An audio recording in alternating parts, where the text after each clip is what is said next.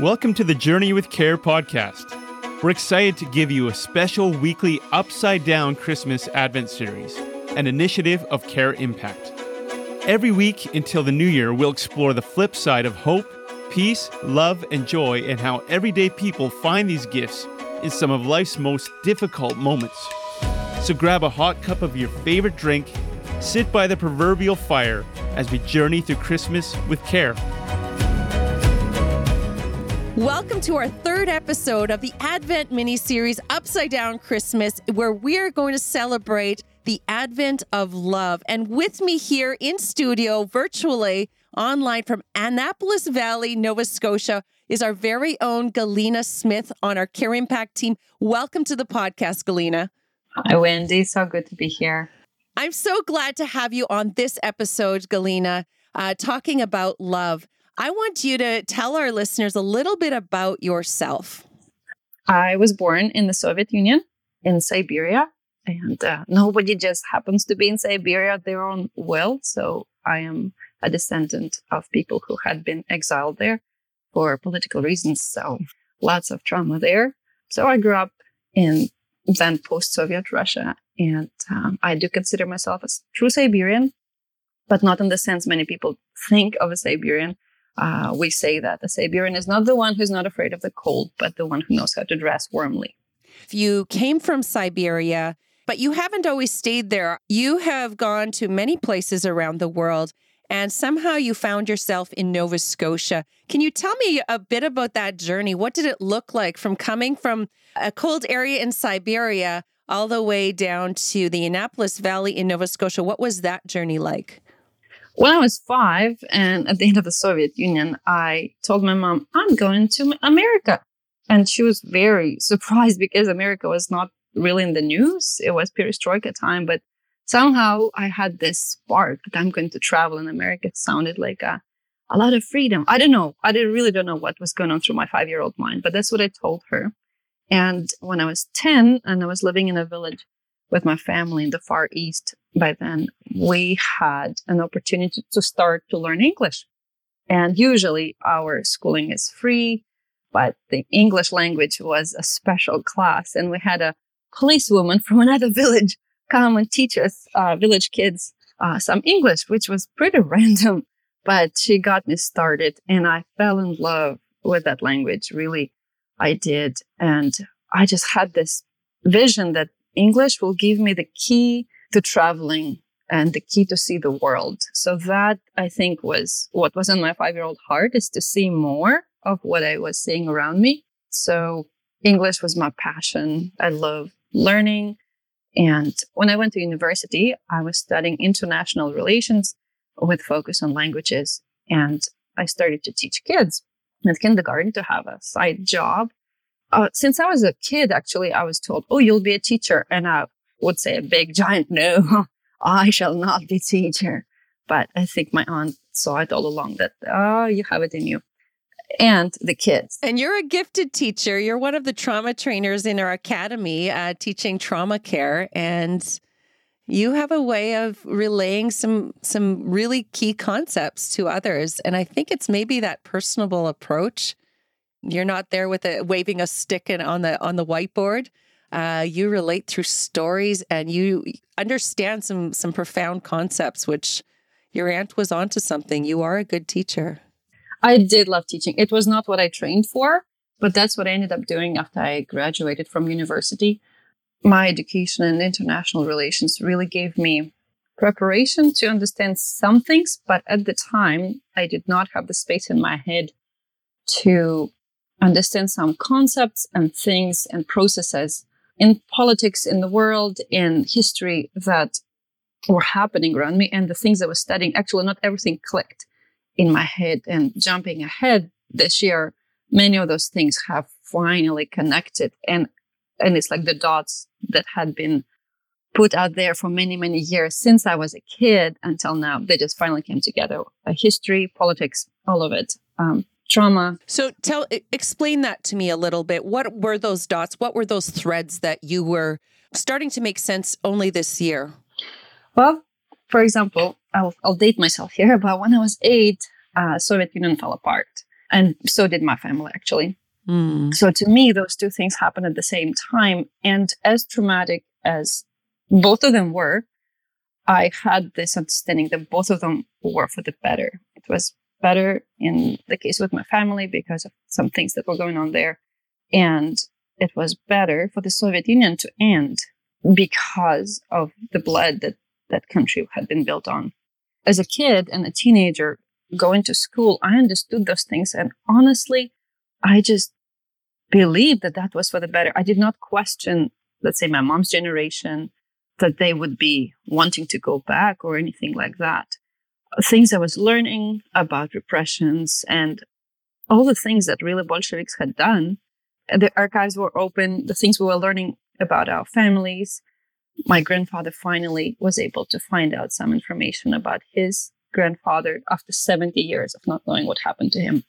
Mm. All those things left to me no question about the past of my country, though there were many things I did not understand, but the truth that that country was not free and that country was not good. Yeah, and and did it have to do with um, now seeing the war in Ukraine?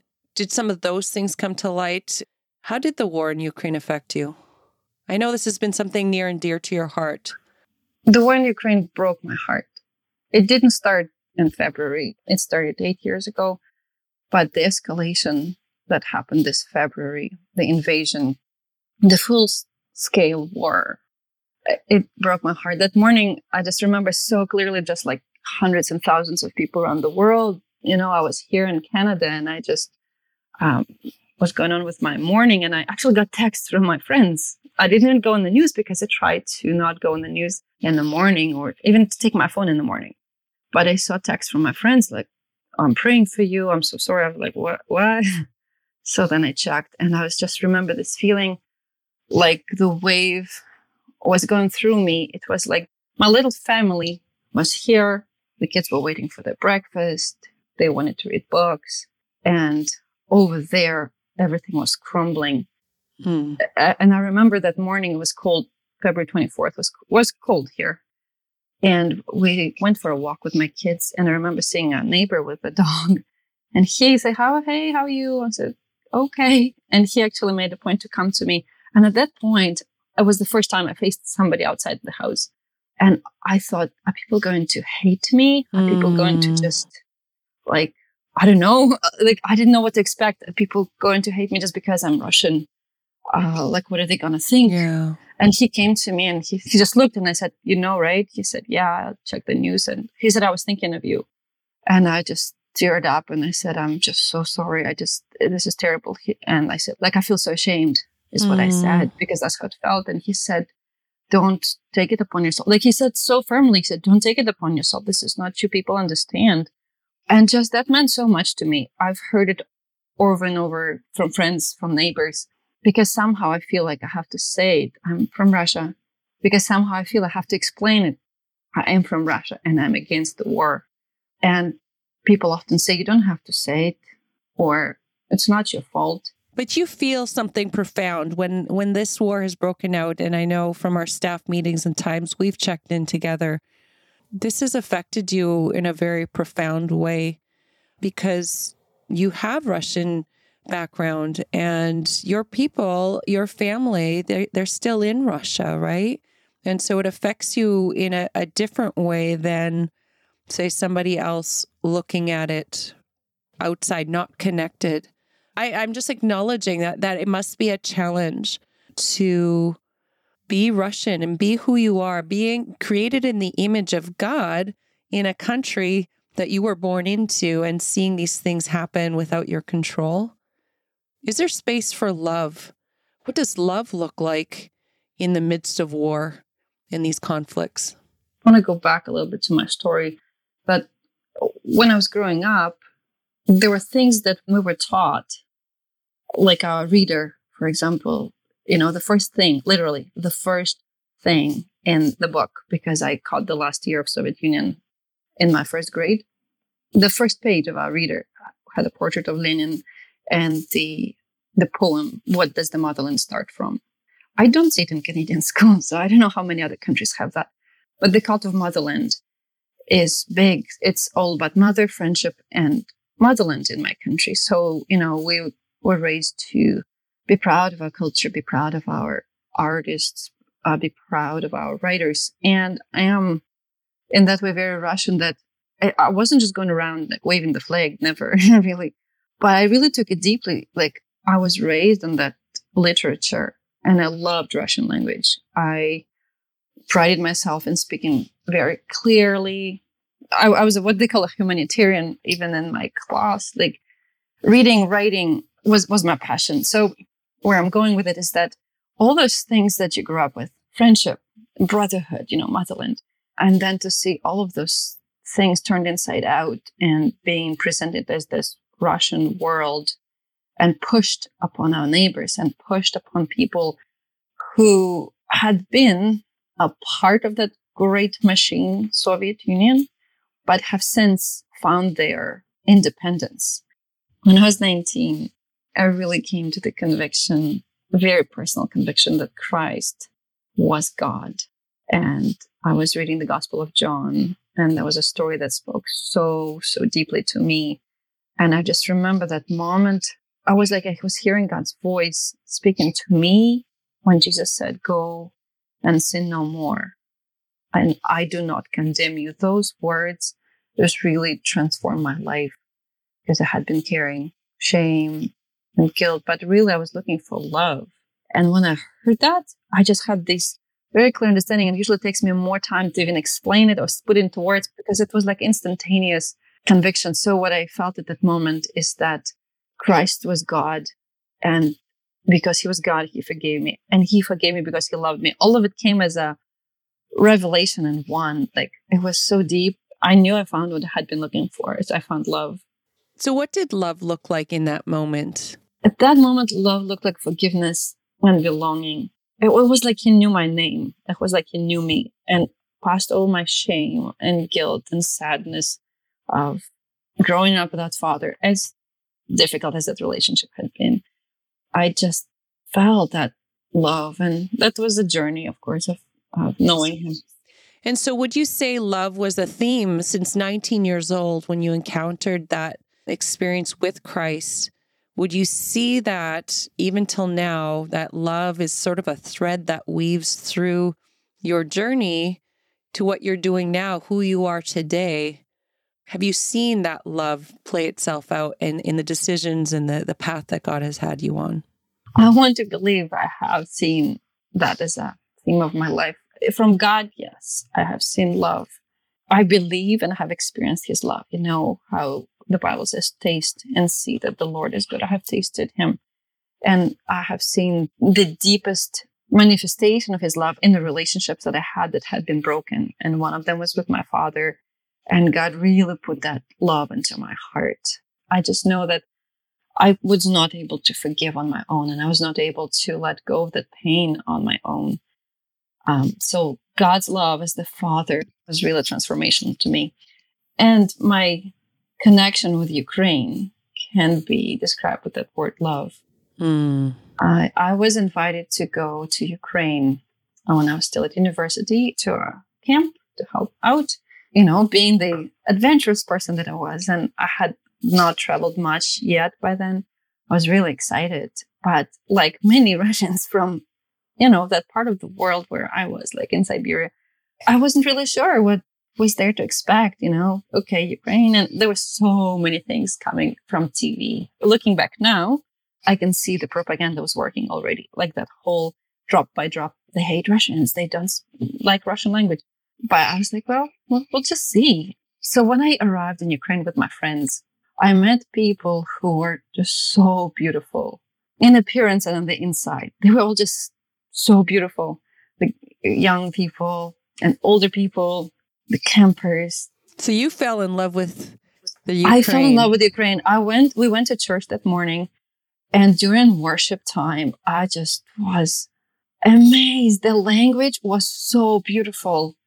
It was so beautiful, as we can understand it as as Russians, but it was different, and it was so melodic and so beautiful. So it it hurts so much, even today, when people, some people in my country deny the very existence of that language. It is so wrong. It is so untrue. That language is so beautiful. Isn't that interesting, though, when we can have perceived enemies and propaganda? Yes, in one sense, in a very real sense, in Russia, there's propaganda to sort of help shape what you believe. But we all have propaganda that we believe of perceived enemies or perceived barriers with others. But what I hear you saying is, but when you get to know somebody, when you have a relationship with that person, they no longer become that other. They become a brother and sister. They become a good neighbor. They become that person with a story and a and a beauty within them and all the complexities that make them them. You were actually living that out when you went as a young adult into the Ukraine and all of that fell. Wendi, you're absolutely right. For me to see what you say, the other, it really made all the difference because it's not some idea anymore. It is real people. And when people have names and faces, that changes everything. It's not longer an issue, an agenda. It is real people with real stories. And so for me, Ukraine became very dear to my heart. There is a very special family who accepted me as their own. You know, they became my Ukrainian family. There are friends who had become so dear to me. And the discipleship I received there has affected me for years afterwards. Like there were things that didn't connect right away. There were things that I didn't understand, but it caught up with me later on. And I carry that with me. And and there's this this notion too that when we love, when we open ourselves up to love others, we can also open ourselves more vulnerably to hurt and to grieve with and to to feel the pain of others as well. And I know just walking with you through this this past a season of the war in in the Ukraine and, and Russia, you have gone through deep grief. You are going through deep grief as well because of your love. It's not an absence of that pain, but it's as we love, we almost open ourselves up to hurt with and to grieve with.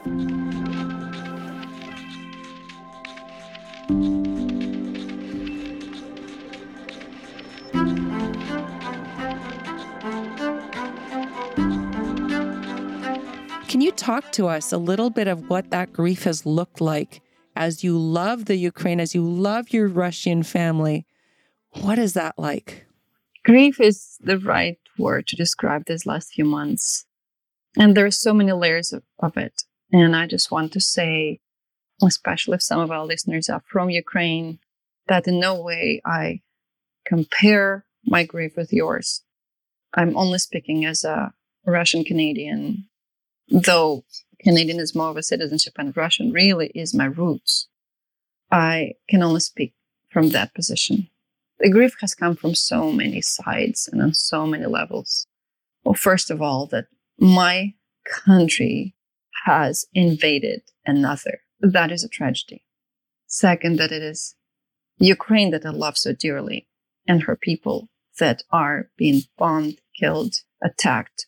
And the reasons that are told to my people are so faith breaking. That is the word that has come to me so many times. It is the word itself is faith breaking. The propaganda that has enveloped this whole process for years and years is faith breaking.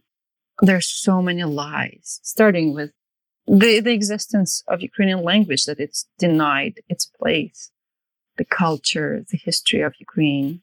I agree with the fact that well, before the war, the pandemic wasn't over yet either. So I hadn't seen my family and I didn't know would I be able to see them. And so when this happened, it was like, oh my goodness, will I ever see them? I, I reached out to all my friends right away because I just, I like, I had to check in with them. How are you guys doing? Like, I, uh, and it was so scary because I just, with my neighbor, was afraid, will people even want to talk to me, you know? Let alone my friends from Ukraine. Yes, of course, they know that I love them, but do they? Like, do they know that I do not support this war? Because I chose not to use my Facebook platform for um, making political statements. That was my choice for many reasons. And as it turned out, it had been an issue for some people. And so as I reached out, you know, and people like, yeah, we're in a bomb shelter or we're in our basement or this and that. It was so painful. And when I conveyed it back home, my friends in bomb shelters, the answers, the response was not what I expected. To realize that my people are so washed up by propaganda was heartbreaking. And it was my husband who, who was a love of my life. He said to me, even if we cannot hold their minds, let's hold their hearts in relation to some of my dear people who had different views, let's put it this, or understanding or mm. information. It has changed since then. So that grief was just all there. Yeah, I can imagine that would be quite difficult to to be in that tension that you described. But to see that, you know, country where I grew up and I love turning into some monster that I didn't know was still alive. I thought it was gone with the Soviet Union, but it really turned into something even more vicious. Yeah, and to think about it that God so loved the world, he sent his only son. And here we are celebrating Christmas. He loved the world. This is our, our word for this Advent week. He loved the world so much, he sent his only son to the whole world, right? It wasn't to one country, it was for all people. And I, I believe what you're describing there is a love for all people, that we're all made in the image of Christ, right? And so that love that God has touched you with, even as a young 19 year old, it's manifesting in how you actually view other people, no matter the nationality. And that's a beautiful thing that you're describing here.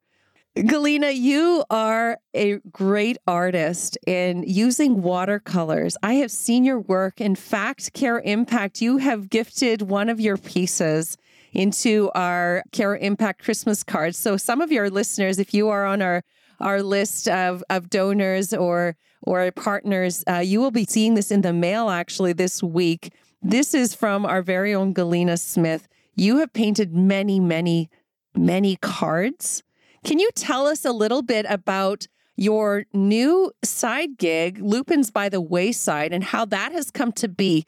Because this is very much part of your grief story, right? And your your pursuit to love your people well, love Ukraine well. Can you tell us a bit about Lupins by the Wayside? Lupins by the Wayside is the name for my art studio, if you may, which consists of my dining room table. And lupins here in the valley are not native species. They were replanted just like Tim and I were, and they apparently do very well. They're very good for the soil in Nova Scotia, which is my hope. And they bring so much beauty. They're apparently a weed, but they bring so much beauty to Nova Scotia. And winter came. The winter in Ukraine is dark now. And I wanted to raise much more money than what we did in the summer because I wanted to support my friends. And I realized I could not keep up hand painting the cards. So I decided I'll put all everything I've learned and design the cards and print them, have them printed, because that will be more uh, efficient numbers wise. So I poured my heart into designing eight different cards and I had them printed. And this is my hope that we will raise more money. My Facebook page is Lupins by the Wayside. And if you want to support this fundraiser, feel free to send me a message and put an order and what is beautiful about that is each stroke that you have on these paintings, and they're beautiful paintings, they are done with love and prayer for people. And I just think that's a beautiful way to channel that grief because what was your alternative to sit in there and feel powerless? And here is a way of an expression. And I, really appreciate how you have used that for good. After the invasion, I felt so heavy with grief and I was burdened. And I soon re- recognized something so dark happening in my heart. And I realized it was hatred. And it was so strong and so deep. I had never felt felt it like that. And it was directed towards the person who started it, who had the power to not start it and who did. And I went to my first in-person prayer meeting uh, since COVID started and I confessed it to my brothers and sisters in Christ. And we prayed together. And several people had really prophesied over me and received scripture in their hearts. And it was all around love. And I came out of that prayer meeting not exactly full of love for that person, but I felt free from the hatred, and it made all the difference in my journey onward. That's beautiful. And many of our listeners may identify with that deep rooted hatred or strife or conflict, whether it's an internal or interpersonal or it's massive global on a global scale. What suggestions or encouragement would you have for people that are in that space? I would be the one to say, don't hate or you have to forgive because it really is a personal journey for everybody. I can only testify that forgiveness does set us free and the love conquers all. I, I firmly believe it and I see it even if only with eyes of faith right now. I see it in people of Ukraine and I see it in my own people. There are people in my country who have used their voices at the risk of their life, of their freedom, and of so, so much. And I love them so much for it. There are so many prisoners in Russia for speaking out of love. So, for anybody who is struggling, I just want to invite to find what it is that gives you hope, who it is that gives you hope. I invite you to pursue the space where you can be quiet, whether through art, walks, not the phone, somewhere where you can hear your own thoughts and see what's around you and feel all the feels. Like give yourself space to feel it all, to name it all. If it is hatred, give it the name. If it's anger, give it the name. If you just can't forgive, say it, write it down. If you're a person of faith, pray about it. Pray and ask God to give you love. And He will, because He is love. And love truly conquers all. Yeah, you said some really key things there that God is love and what you've described isn't the romantic comedy or the the romantic like feeling of love that a lot of people pursue. That God of love actually is in the midst of tragedy. It is in the midst of strife. It is in the midst of reconciliation in those gritty spaces. It's so upside down. And, and it's so appropriate that you speak of this because we're talking about the upside down Advent and upside down Christmas, looking at the upside down nature of God's love. We're to love our enemies. We are to love those who hurt us. We are to love even when we don't feel it. Love is still resilient um, because God cannot be conquered. God is love. So thank you so much for sharing, Galina in this episode and sharing vulnerably of your story and your experiences and your perspective on love. I just really appreciate the things that uh, imparted with us. Would you be able to close us out in a prayer for our listeners as we seek love? I'll start with reading of Psalm 13. How long, O Lord, will you forget me forever? How long will you hide your face from me? How long must I take counsel in my soul and have sorrow in my heart all the day? How long shall my enemy be exalted over me? Consider and answer me, O Lord my God. Light up my eyes, lest I sleep the sleep of death, lest my enemy says, I have prevailed over him. Lest my foes rejoice because I am shaken. Father God, thank you for your great love. You hold the whole world in your hand. I don't understand how and I often struggle to see your hand in the midst of such angst, grief, and destruction. I grieve deeply along with my brothers and sisters in Ukraine and along with my people in Russia. And I cry out to you, Lord, how long? I grieve the decades of repressions, of deceit, of murder. How long, O Lord? But I have trusted in your steadfast love. My heart shall rejoice in your salvation. I will sing to the Lord because he has dealt bountifully with me. Father, I pray that you will have dealt bountifully with the people of Ukraine and people of Russia, that you will convert the hearts and turn them to you, Lord.